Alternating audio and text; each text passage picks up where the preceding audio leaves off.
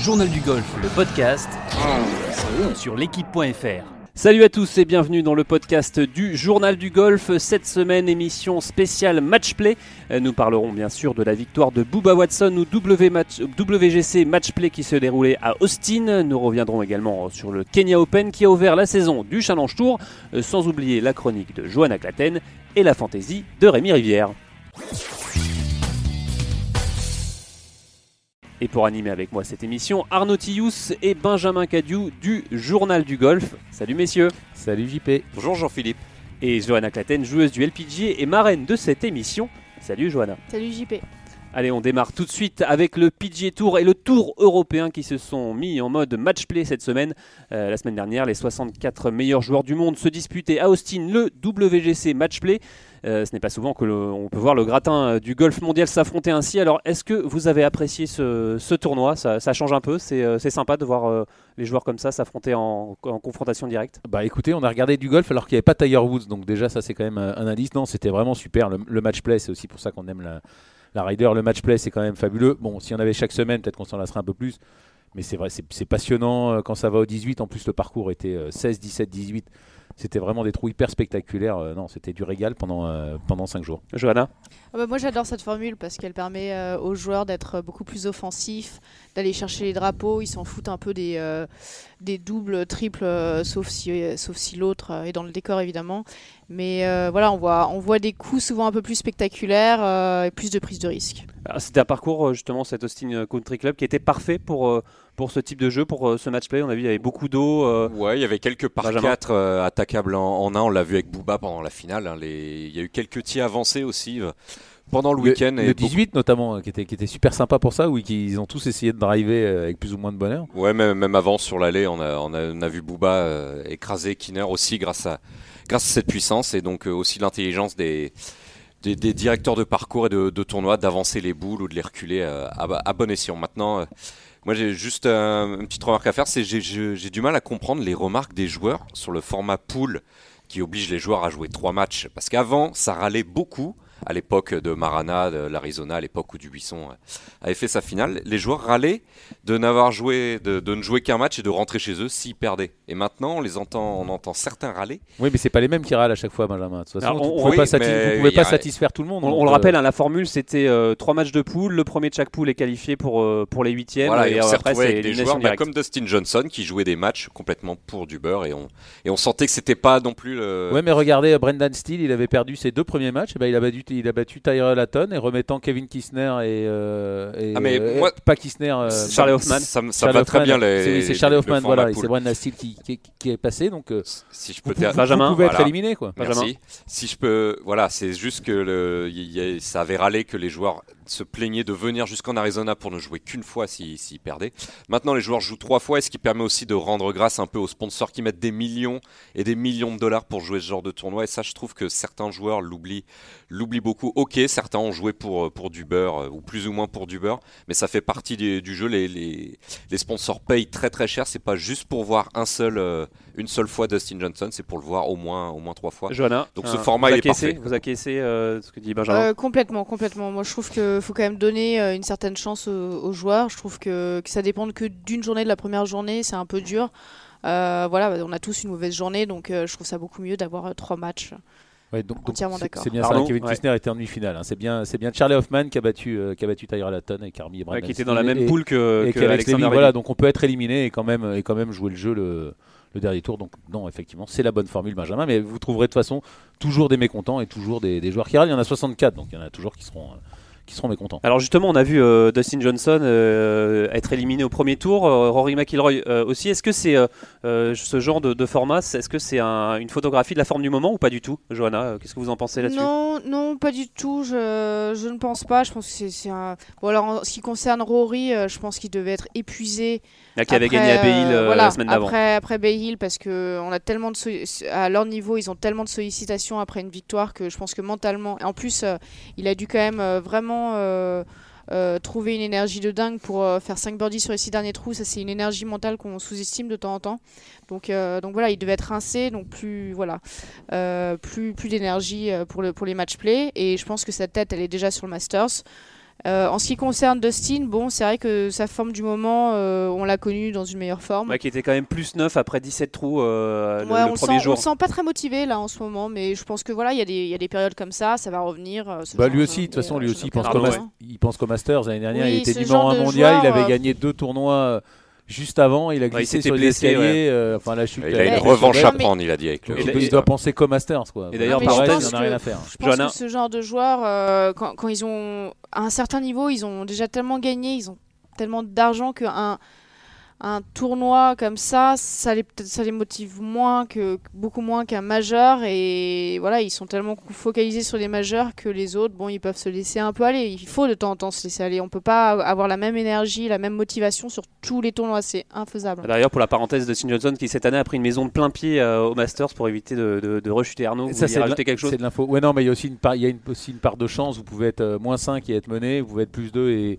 et, mené. Donc euh, voilà, ça dépend aussi de la forme de, de votre adversaire, de la poule dans laquelle vous tombez. Donc effectivement, sur le match play, c'est un peu moins juste que le, que le stroke play parce que, parce que vous, jouez, vous jouez contre un seul adversaire et ça dépend de, de sa forme aussi euh, à lui, pas que de la vôtre. Alors il y a quand même une, une grande part euh, mentale aussi. hein. Il y a toujours des petites histoires comme celle de, de Yann Poulter hein, qui avait lu dans les médias euh, justement pendant les poules qu'une place en quart de finale lui Ouais, chez, permettait No- chez lui assurer, voilà. on peut le citer, hein, c'est, Nosferatu sur, euh, Qui normalement se trompe rarement quand Ouais, même. qui se trompe qui- rarement. Et là, apparemment, il s'est trompé euh, sur, euh, sur un joueur coréen, je crois, qui, qui rentrait dans le, dans le champ. Il avait un peu sous-estimé. Et voilà. Et au lieu de voir. euh, en Poulter fait, Poulter devait, sca- devait- une place en quart de finale lui assurer sa participation au Selon Masters. Nosferatu. Selon Nosferatu, finalement, euh, alors quelques minutes apprend, avant sa- son, son quart de finale, euh, il apprend que, que finalement non. Donc, euh, est-ce que ça l'a mentalement, ça, ça a dû le perturber Ah, euh, C'était Poulter 10 minutes avant son. Avant son, sa demi-finale. euh, Avant son quart. avant son quart, parce que du coup, il devait passer l'écart, l'écart Voilà, il pour devait- pouvoir euh, il se devait qualifier. gagner ce match pour euh, éventuellement aller, aller au Master. Et on sait que c'est la grosse quête de Yann Poulter de- depuis quelques semaines. Et Oui, de beaucoup Et- de joueurs, mais particulièrement pour. C'est vrai qu'un Yann Poulter, il lui reste plus beaucoup de Masters à Mais jouer. et surtout qu'il a explosé, parce qu'il a perdu contre Kevin Kitzer euh, 8 et 6. Bah, c'est bah, une, dites- lourde défaite. Quoi. Bah, il, euh, il a dû quand même tout donner en huitième pour passer en quart en se disant euh, j'ai fait le plus dur, maintenant je vais au Masters et puis au Masters bah, peut-être que je peux faire quelque chose et ça va lancer ma saison, relancer ma carrière et, et la Ryder Cup. Et là vous vous trouvez euh, en vous disant bah mince il faut que, il faut que je retourne au charbon forcément. ce que Même un joueur comme Poulter, ça le, ça Ah bah, le, c'est ça le une et- déception, c'est une déception encaissée avant, Et avant puis, de planter et puis le il a laissé de l'énergie en huitième en plus, donc euh, forcément bah, ça devient compliqué. De toute façon, on l'a vu aussi avec Kisner euh, qui bat Noren au 19e trou et qui n'a pas existé en finale face à Bubba Watson. hein. C'est très très dur de gagner un match play. euh, euh, Jo- Johanna, justement, le, le fait d'apprendre comme ça des, des- des- des mauvaises nouvelles, ça, ça peut influencer sur, Ben, sur, ça euh, peut influer sur, sur ben, une partie. je- si ça se trouve, il a pas bien dormi. Suite à ça, enfin voilà, ça l'a peut-être travaillé. Et, euh, il suffit d'une mauvaise euh, nuit de sommeil et vous n'avez pas la même tête au départ du 1. euh, vous n'avez pas la même concentration. Donc oui, enfin sur le sur le point de vue mental, ça joue pas mal. Benjamin On sait que les, les- les attentes, c'est un peu la clé dans le sport de haut niveau. C'est en tout cas dans le golf, c'est la quête du chiffre, la quête. Ça, c'est des choses qu'on est censé oublier euh, dès l'instant où on plante le tee. Et on l'a vu, on a le même exemple avec Justin Thomas qui, a ouais. dit qu'il a passé une sale nuit parce qu'il savait très bien qu'il devait gagner son sa demi sa demi-finale devait pour passer sa- le numéro un une- mondial. Une, place en finale lui assurer sa. Il l'a- dit, ça- m'a- Mais ça, ça pourri, se, ça se voyait, ça on pourri sentait fatigué mentalement. Enfin, sur les, sur les, les putts ne rentraient pas, alors que le mec euh, euh, putt quand même généralement super bien. On le sentait pas dedans mentalement et ça, ça m'étonne pas d'apprendre qu'il Ouais, a mais- mal dormi euh, la, la Il l'a dit, c'est je savais que je devais gagner.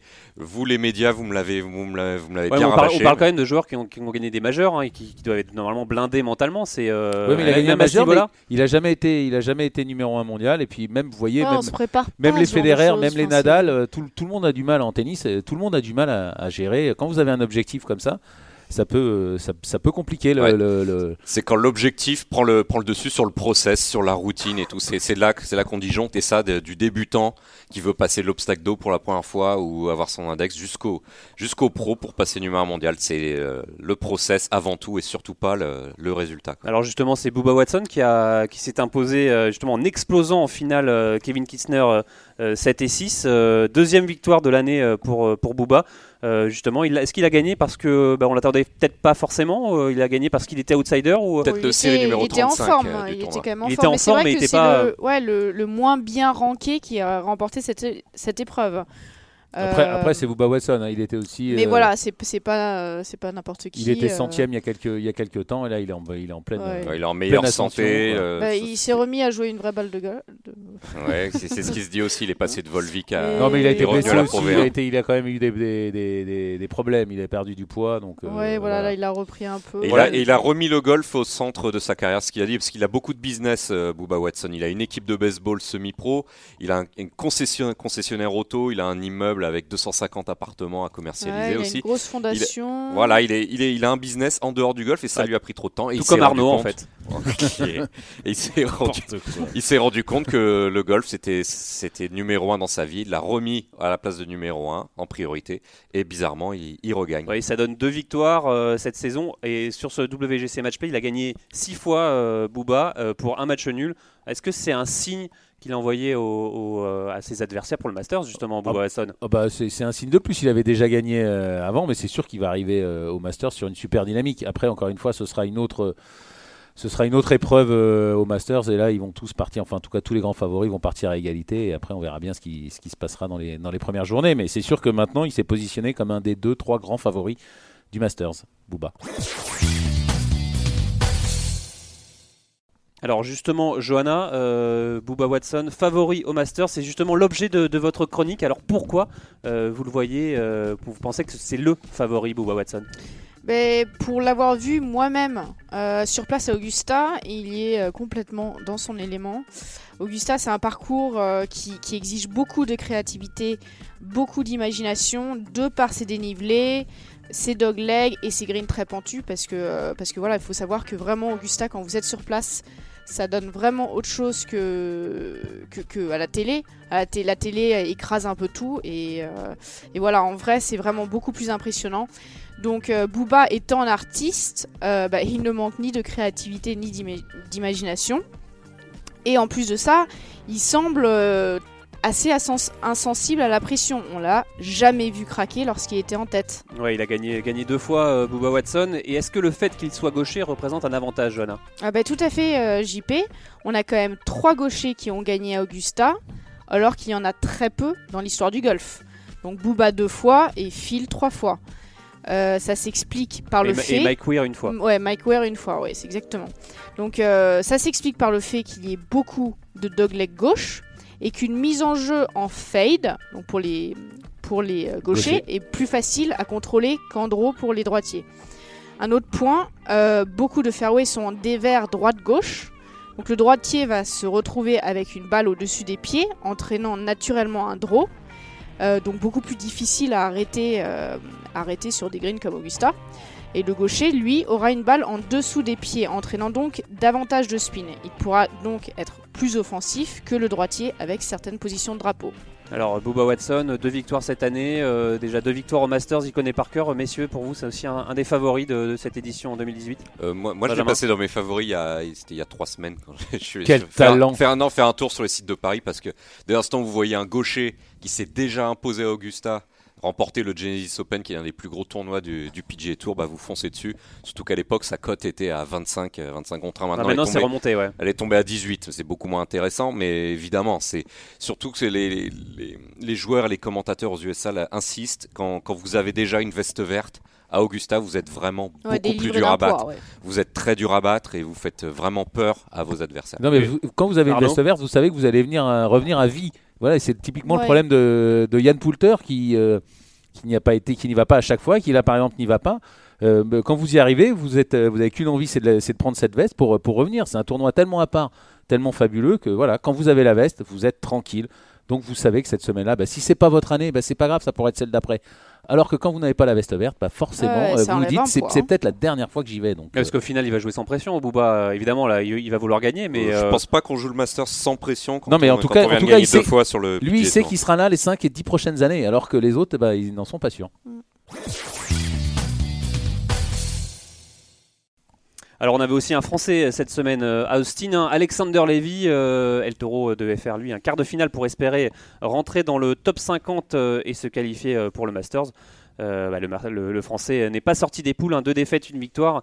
Une semaine euh, un peu mitigée euh, pour Alexander Arnaud. C'est même si on peut dire qu'il bah, il, a quand même, il, a quand même gagné. Il a, gagné un match. Il, était encore dans le coup à trois trous de, à trois trous de la fin puisqu'il était ou quatre trous de la fin puisqu'il était all square avec avec Brenda Steele. Il était remis dans le coup comme j'ai dit tout à l'heure par par euh, par Hoffman. Et euh, bon, bah écoutez, ouais, c'est dommage, mais encore une fois, c'est un peu rageant quand même pour Alexander. C'est les meilleurs joueurs du monde, c'est pas facile. Euh, voilà, moi je trouve mais que c'est quand même un peu rageant. On, le regardait, on voyait. Bah, on a qu'une envie, c'est qui passe. on voyait, on voyait Hoffman battre Hatton, et dans le même temps, en plus, Alexander. Vous avez Brandon il a fait trois birdies en même temps, voilà. Donc Alex, il, Alex, il a fait, voilà, il a fait ce qu'il a pu. Bah, C'était pas une grande semaine, voilà. Encore une fois, on le sait il faudrait aller jouer plus souvent aux États-Unis pour être encore un peu plus performant. Mais en tout Alors justement, euh, Arnaud, on va écouter Alexander qui était au micro de nos confrères du Tour européen. Il nous parle justement de cette expérience acquise en jouant des parcours euh, comme celui d'Austin. On joue pas de parcours comme ça euh, pendant l'année, donc c'est vrai que c'est bien de jouer des expériences comme ça. Après, il faut, faut, continuer à jouer des terrains comme ça. Ça nous permet de vraiment apprendre, de vraiment apprendre ce que c'est les parcours vraiment compliqués. Est-ce que c'est pas le problème euh, justement des Français ou même des Européens en, général pour gagner des, tournois comme ça ou même euh, des majeurs comme l'US Open ou l'USPG Est-ce qu'il ne faut pas justement s'habituer à plus à ce, comme il dit, ce type de parcours? Bah, C'est Johanna, euh, qui va, répondre. Elle est sur l'USPGA donc. Mais en termes de difficulté, enfin, on a quand même en France, on a par exemple le Golf National. C'est difficile de faire plus difficile. C'est étroit, c'est très exposé au vent. Il euh, y, a du gros raf. En termes de difficulté, on peut trouver la difficulté où on veut dans le monde. Après, euh, pour moi, la seule différence, c'est euh, pour, moi-même avoir évolué pas mal au Texas, je connais bien les parcours. C'est l'herbe. L'herbe est différente.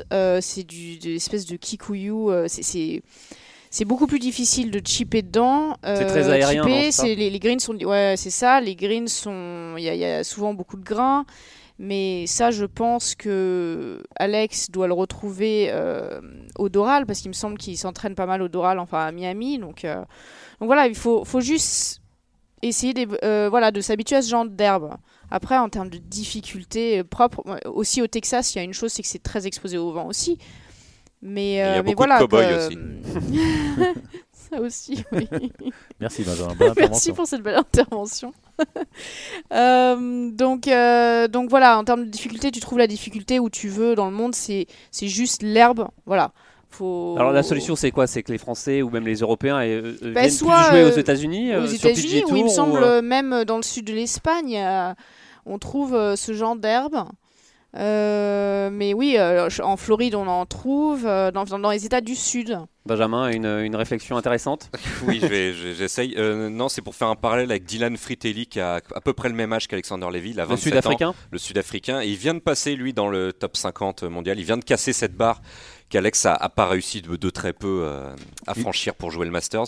Et, Dylan Fritelli, qu'est-ce qu'il a fait? Il a, il a, joué le Honda Classique, lui, il a joué le Honda Classique et il a fini 11e. Ça l'a vraiment, ça, ça l'a vraiment aidé à marquer beaucoup de points mondiaux pour passer de, dans ce top 50 mondial. Et Dylan Fritelli, c'était un joueur de NCA, un joueur de fac américaine. C'était une invitation qu'il avait eue au Honda Classic ou euh, où il s'est qualifié euh, Vous ne savez pas, Benjamin, c'est pas grave. Hein, et je pense hein. que c'est son rang au top 50 mondial, qu'il puisqu'il est passé top 50 mondial suite à sa perf à Dubaï euh, en début de saison. Parce qu'on se souvient qu'il y a quelques temps, Alexander Levy avait tenté aussi les Monday Qualify pour se qualifier sur ouais, certains tournois. C'est une super initiative et il y a, a d'autres joueurs. Julian Suri le fait encore pour pour Houston, pour jouer Houston euh, ce week-end et se qualifier pour le Masters. Mais là où je, parlais de Dylan Fritelli, c'est un joueur qui a fait, fait l'effort de partir en NCAA, qui a passé un peu de temps sur sol américain et surtout qui a capitalisé là-dessus. C'est vrai que c'est ce qui nous manque encore un tout petit peu en France pour nos joueurs qui sont partis en fac US et qui n'ont pas encore passé le, le, cap, le cap du top niveau. Donc vraiment, il y a l'exemple de Dylan Fritelli qui est, à, qui a à peu près le même niveau qu'Alex, deux très bons joueurs à peu près le même âge. Et Fritelli, lui, a passé ce, ce cap et a un petit peu plus d'expérience USA. Alors euh, Alexander, pas de Masters encore euh, une fois pour lui. Est-ce que c'est inquiétant pour le français ou est-ce que voilà, non, c'est pas inquiétant, mais c'est frustrant. ouais, il faut qu'il gagne en expérience. Oui, non, et puis il faut, il faut qu'il passe ce cap. Il, bute sur ce cap des 50 depuis, euh, depuis 3 ans. Il faut qu'il rentre dans ses 50 parce qu'après on sait que ça devient Ah, quand même beaucoup ça, plus ouais, facile. quoi. il faut qu'il soit plus performant sur justement les. euh, euh, parce que le, le Tour européen c'est bien, mais ça va être difficile de rentrer dans le top 50 si vous faites pas beaucoup de compètes internationales. euh, Ah, Parce qu'il il avait fait quand même double quatrième sur son dernier tournoi du Tour européen et il avait reculé au classement mondial. hein, donc, ouais, euh, plus il va gagner en expérience sur ces euh, ce tournois aux États-Unis, euh, le plus il va s'améliorer. Parce que c'est vrai que quand, quand j'y pense, la différence entre Tour européen féminin et LPGA, c'est vrai que les parcours aux États-Unis sont quand même plus exigeants en longueur et autour des greens. Vous avez jamais genre juste du fairway comme on trouve en Europe, c'est toujours des gros roughs. Et mine de rien, moi au début, ça ça me faisait bizarre. Allez, de toute façon, on retrouvera Alexander après donc le Masters d'Augusta au Trophée Hassan 2. Euh, où nous sont d'ailleurs hein, pour vous faire vivre le tournoi marocain. Un tournoi, pour le moment, on trouve également Victor Dubuisson hein, dans, euh, dans l'entrée liste. D'ailleurs, on l'a vu. euh, il, il est même dans l'entry list euh, en, en Espagne, Espagne. la semaine d'avant. hein, mais il, est- il a été souvent dans l'entry list cette année, Victor? Et pour l'instant, il n'a pas joué. Donc, Alors, euh, on on, l'a- on l'a- attendra avant de se réjouir. on l'a quand même vu s'entraîner. hein. Il y a Benoît Ducoulombier, son coach, qui a, qui a posté une, une vidéo sur euh, Instagram. sur Instagram. euh, voilà, est-ce que c'est rassurant C'est bien. On- Bah déjà, a on, le voit quand même, jouer au golf. hein. On le voit Ouais. jouer au golf. Ça veut dire qu'il est en, ça veut dire qu'il est, il est, est en capacité de, de swinger. Maintenant, est-ce qu'il, euh, est-ce qu'il en a l'envie? Est-ce qu'il a la forme pour, euh, pour aligner quatre tours de haut niveau plus euh, une petite roco Ça, ça malheureusement, on n'en sait rien. Bon, il l'avait Ouais, fait l'année enfin- dernière. hein. L'année dernière, il avait fini quatrième. euh, voilà, c'était son premier tournoi de l'année aussi. euh, il avait terminé Ensuite, des, des quatrième. coupures de, de 4, de 3, 4, 5, 6 mois, ça, ça fait 3-4 fois en carrière euh, que Victor nous fait ça en, en 8 ans, donc euh, faut, faut pas s'inquiéter plus que ça. Je pense qu'il ne veut pas. aller- euh, Victor, c'est quelqu'un qui ne veut pas aller sur un tournoi s'il n'est pas prêt, si c'est pour rater le cut ou même finir au mieux 30e. Ça ne l'intéresse pas et il va y. il- Non, il ça n'intéresse pas. Et puis même, même donc, pour le euh, classement mondial et pour le classement, euh, il a compris un peu comment fonctionnaient les choses. Il sait aussi qu'il vaut mieux ne. faut jouer peu et bien voilà, jouer. voilà, il faut Ouais, jouer le peu plus important pour Victor, c'est d'avoir son équilibre. Et euh, s'il l'a comme ça, il faut respecter Est-ce que, est-ce que vous de y croyez toujours, euh, Victor Dubuisson, en rider complètement. euh, fin de l'année Ah, j'y crois complètement parce que voilà, c'est un mec qui fonctionne différemment. Euh, tant qu'il s'entraîne euh, à sa façon chez lui et qu'il est bien dans sa tête, c'est le plus important. Il, euh, ça sert à rien d'arriver de, jouer euh, 20 tournois en, en ne respectant pas son équilibre. Pour lui, voilà, c'est c'est 10 à 15 tournois, mais euh, en faisant euh, ces trucs à, à- à côté euh, qui, qui le permettent d'être, euh, une fois qu'il est sur place à un tournoi, d'être bien dans sa tête. Mais moi, je pense que Arnaud, si, si, si Benoît. Ducoulombier, euh, très rapidement, mais si Benoît Ducoulombier a mis une, a mis une vidéo, c'est quand même pas, c'est quand même pas un hasard. C'est pas un coup de com? Non, mais c'est que Victor est pas venu jouer 10 minutes comme ça, quoi. C'est qu'il doit s'entraîner et c'est même sûrement avec l'accord de Victor ou en tout cas pas complètement. Parce que là-dessus, euh, Victor, il plaisante pas trop. On sait très bien que euh, voilà, il contrôle bien, euh, il contrôle bien sa com, ce que les gens de son entourage disent. Donc, si, si c'est sorti avec Benoît, c'est que c'est que Victor devait pas être complètement content. Benjamin voulait rajouter quelque chose? Non, si vous parlez de, de Ryder Cup, faudra, faudra évidemment un, un miracle, mais c'est tout à fait possible. Faudra juste scruter. Moi, je le vois bien planter un Rolex. Bah, le- voilà, c'est exact ce que j'allais dire, c'est qu'il y a- va y avoir par- particulièrement deux Rolex, celui de Wentworth qui est, qui est très, très très bien noté, et l'Open de de, mai, France ouais. no- notamment, va falloir qu'il en gagne un des deux et qu'il a- l'intègre ensuite les majors de l'été. Ah ouais, c'est la, seule très chance, bien, mais, ouais, qui joue très très bien et sur des très gros tournois Rolex, euh, notamment Wentworth, où il a jamais fait mieux que, que top 15. Oui, mais, ou mais qui finissent une, euh, la saison en boulet de canon comme l'avait fait Thomas Peters euh, euh, il y a deux ans, voilà, et que- et qu'il se rende incontournable dans la sélection. euh. Allez, on mois de suivra, on suivra en tout cas avec intérêt, hein, évidemment, euh, le- les résultats de, de Victor Dubuisson, euh, qui sera donc, on vous l'a dit, en Espagne et au Maroc. Allez, avant de filer au Kenya où se disputait le premier tournoi de l'année euh, du Challenge Tour, on accueille tout de suite euh, Rémi, Rivière euh, qui nous emmène à Val d'Isère où l'on a pu apercevoir d'ailleurs la Ryder Cup.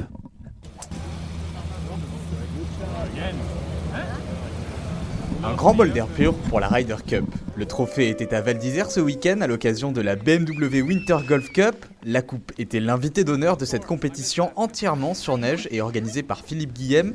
À ses côtés, quelques prestigieux participants, le joueur français Raphaël Jacquelin, l'humoriste Fred Testo ou encore le capitaine européen de la future Ryder Cup, Thomas Bjorn. La Ryder Cup est le meilleur vecteur existant pour faire connaître le golf auprès du grand public. C'est le seul tournoi où il n'est pas nécessaire d'être un fan de golf. C'est l'Europe contre les États-Unis. C'est du sport au plus haut niveau. C'est de la passion, c'est l'événement ultime. Et c'est le seul tournoi où notre vieux continent se retrouve, s'unit et se serre les coudes.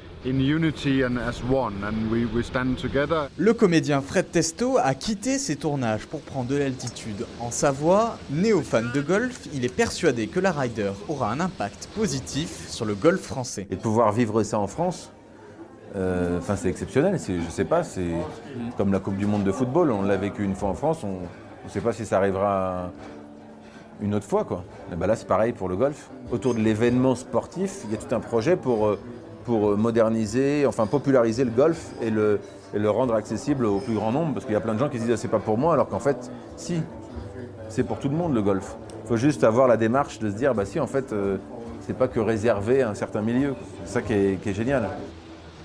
Après la Tour Eiffel pour le One Year en octobre, c'est la face de Belvard qui a été choisie comme titre de départ pour Bjorn et ses partenaires de Drive. La célèbre piste olympique, utilisée lors des JO d'Albertville en 1992, constituait un cadre idéal, une initiative de Pascal Grisot, vice-président de la Fédération française de golf. Avec euh, Thomas, euh, on a essayé d'arriver à débloquer un petit moment dans son agenda qui est chargé et il nous a fait l'amitié de venir à Val d'Isère et c'est un grand honneur, c'est un grand honneur pour la France que le capitaine passe du temps en France. Euh, là, il, en fait, ça fait même 15 jours qu'il est en France, il visite les musées, il veut s'imprégner de la culture française. Et euh, je pense que c'est ces petits détails qui font la différence aussi au moment d'une victoire.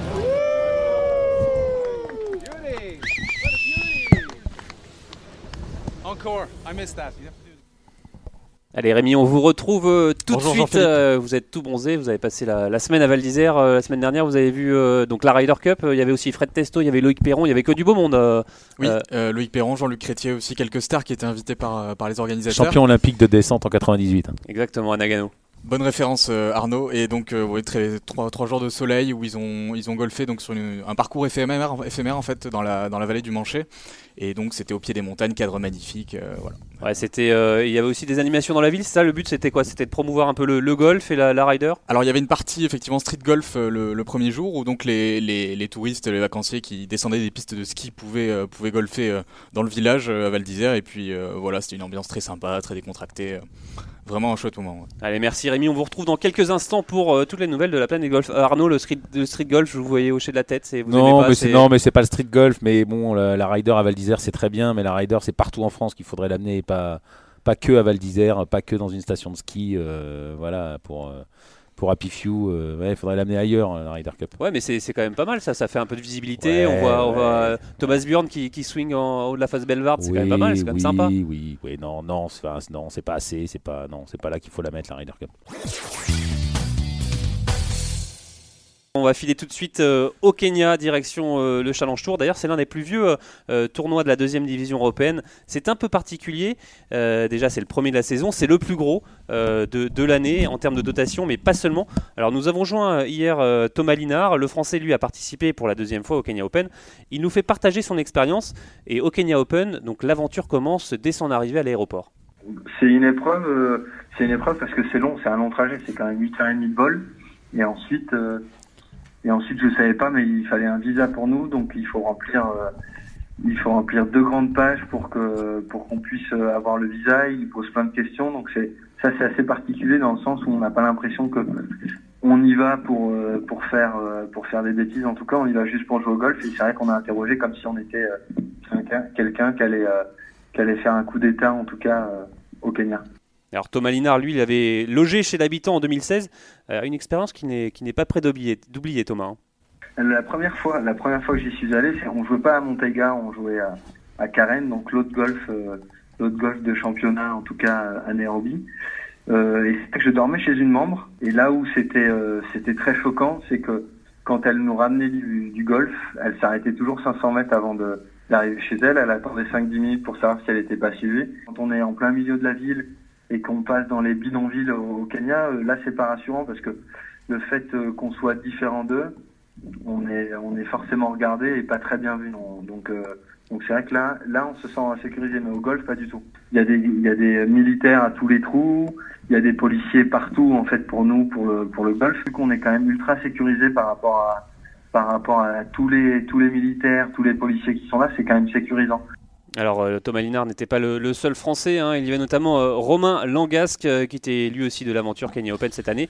En, 2016 d'ailleurs le Français s'était rendu même dans un orphelinat de, la région, un souvenir qui, reste gravé à vie hein, dans la mémoire de l'élève de Bona du Combier. On l'écoute. C'était une super expérience, bah, c'est vrai que voir ces petits dans, entre guillemets dans ces états-là et, et, comment ils arrivent à garder ce sourire et et voilà de pas trop se rendre compte en fait. Donc c'est vrai que ça fait beaucoup de peine parce que tu te retrouves avec des petits gamins qui bah, qui plus de papa plus de maman au final qui bah, qui sont chanceux de finir là plutôt que de finir dans la rue. Mais bon ceux qui sont là sont chanceux et ceux qui sont encore dans la rue euh, eux sont moins chanceux. Donc euh, non c'est une expérience qui m'avait bien remis les pieds sur terre et puis bah, qui se fait se rendre compte que qu'on a quand même beaucoup de chance de faire ce qu'on fait je ne sais pas si vous avez vu les, images, mais contrairement à certains pays où les tournois peuvent passer un peu inaperçus, euh, au Kenya, le Kenya Open, c'est un événement à part, c'est vraiment euh, the place to be euh, pendant une semaine. Et, Thomas Linard, lui, nous en dit un peu plus.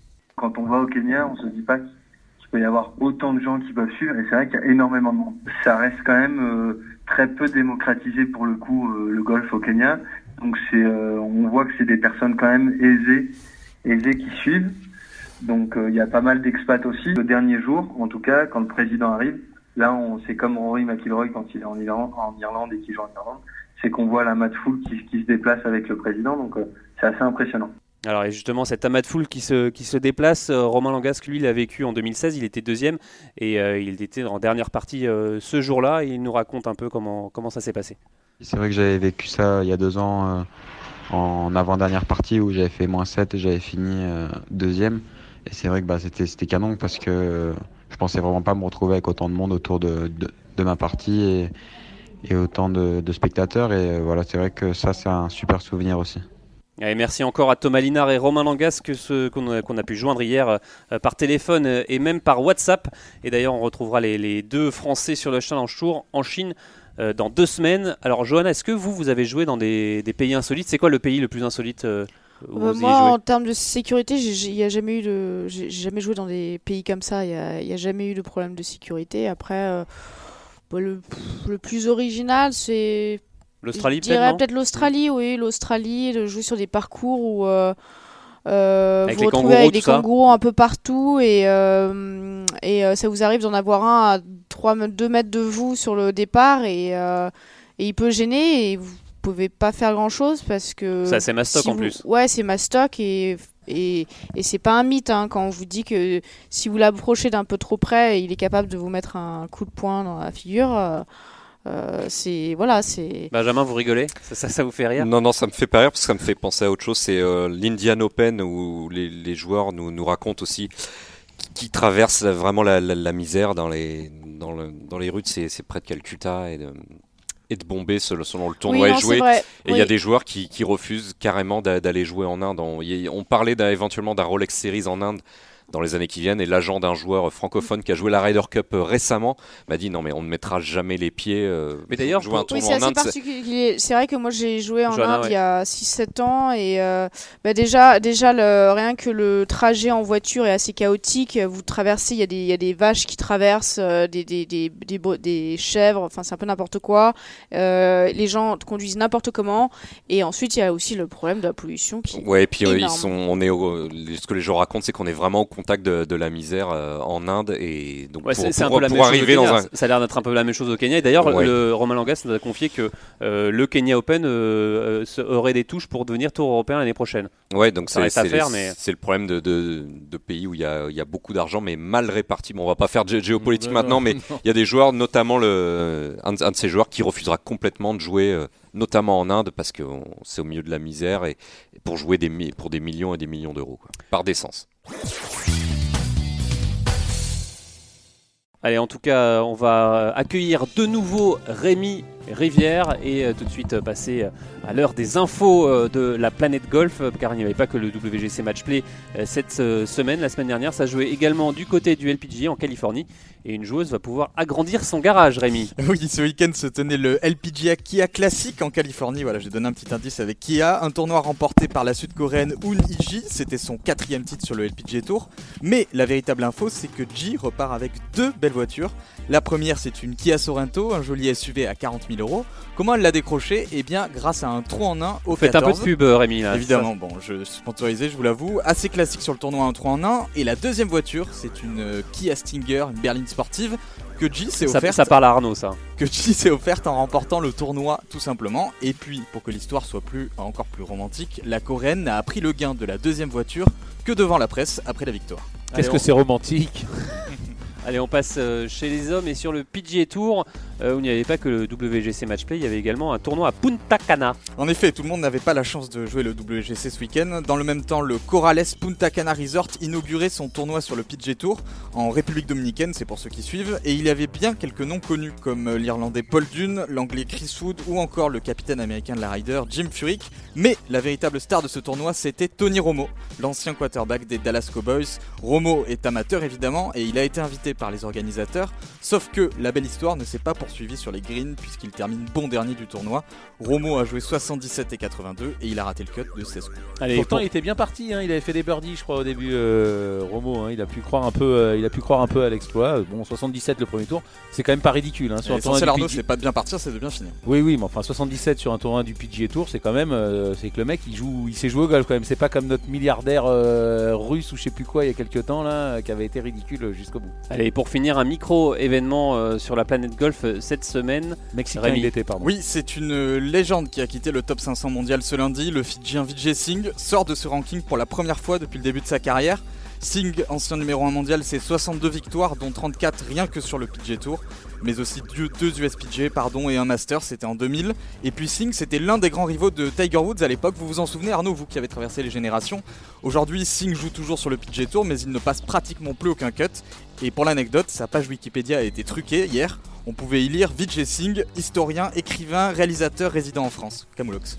Ouais, ça c'est un, un coup encore d'Arnaud euh, d'Arnaud Tillous. On vous sent triste d'ailleurs. Non, euh, non, mais je suis pas triste du tout. Mais enfin bon, voilà. Ah, si quand vous êtes un peu triste, hein, ouais, quand c'est on le une- sent. C'est c'est une légende du golf aussi, euh, Vijay Singh. Effectivement, c'est un des grands rivaux de de Tiger. D'ailleurs, il s'est souvent plaint de ne pas être numéro 1 mondial parce que Tiger jouait très peu et que lui jouait, jouait beaucoup.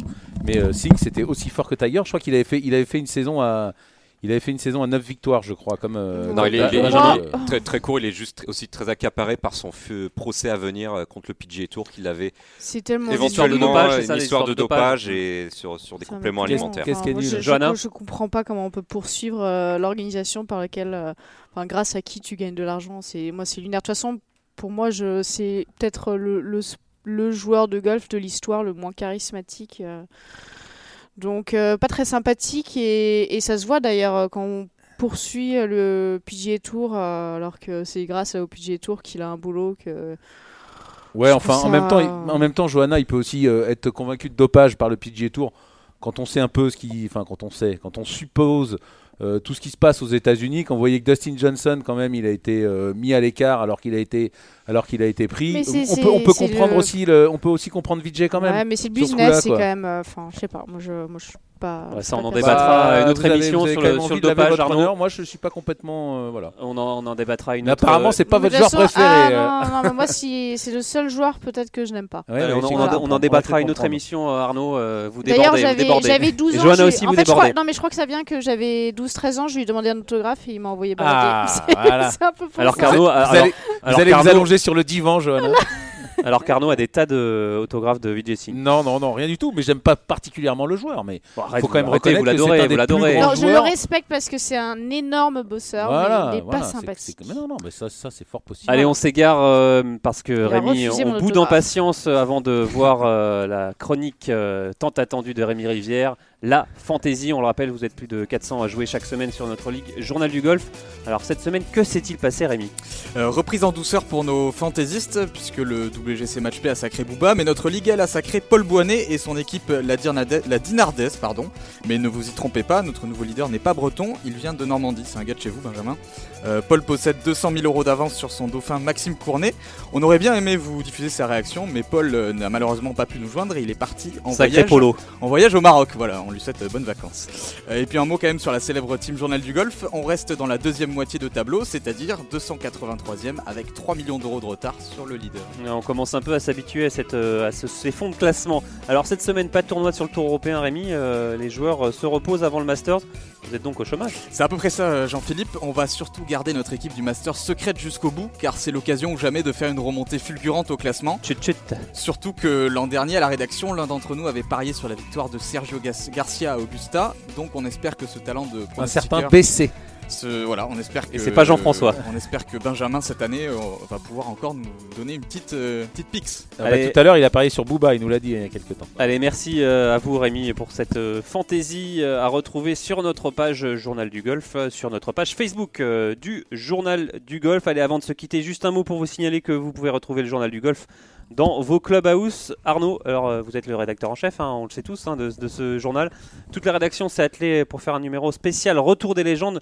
Euh, Phil Mickelson et Tiger Woods, est-ce que vous pouvez nous en dire un peu plus? Qu'est-ce qu'on va trouver dans ce Journal du Golf Bah oui, on a, on a accès tout, notre dossier Masters sur, euh, Mickelson et Woods, dont on ne cesse de parler euh, à ce podcast, dont on ne cesse de se réjouir de, le- de leur retour. Bah voilà, on a fait tout un dossier sur eux, notamment une interview passionnante de, de Phil Mickelson à, écoute, à lire, à relire et à diffuser dans toutes les, les écoles de golf. Euh, C'est vraiment. euh, c'est vraiment un grand monsieur, un grand monsieur du golf, euh, Phil Mickelson. Et puis bon, à retrouver aussi notamment une interview de, Paul McGinley faite par Jean, Arnaud Murphy à l'île Maurice sur la Ryder Cup. C'est euh, passionnant. Et puis bon, après toutes nos rubriques habituelles sur le sur le mental. Enfin voilà, un journal du golf bien, bien rempli, bien complet. Notamment Grégory Avray qui nous parle de Ah oui, ses- ah bah ouais, de- dans de le dossier Masters, euh, pardon, euh, Jean-Philippe. Il a battu les, les deux légendes, hein, Grégory Avray, euh, En Écosse en et- Écosse et, et à à Pebble. Beach.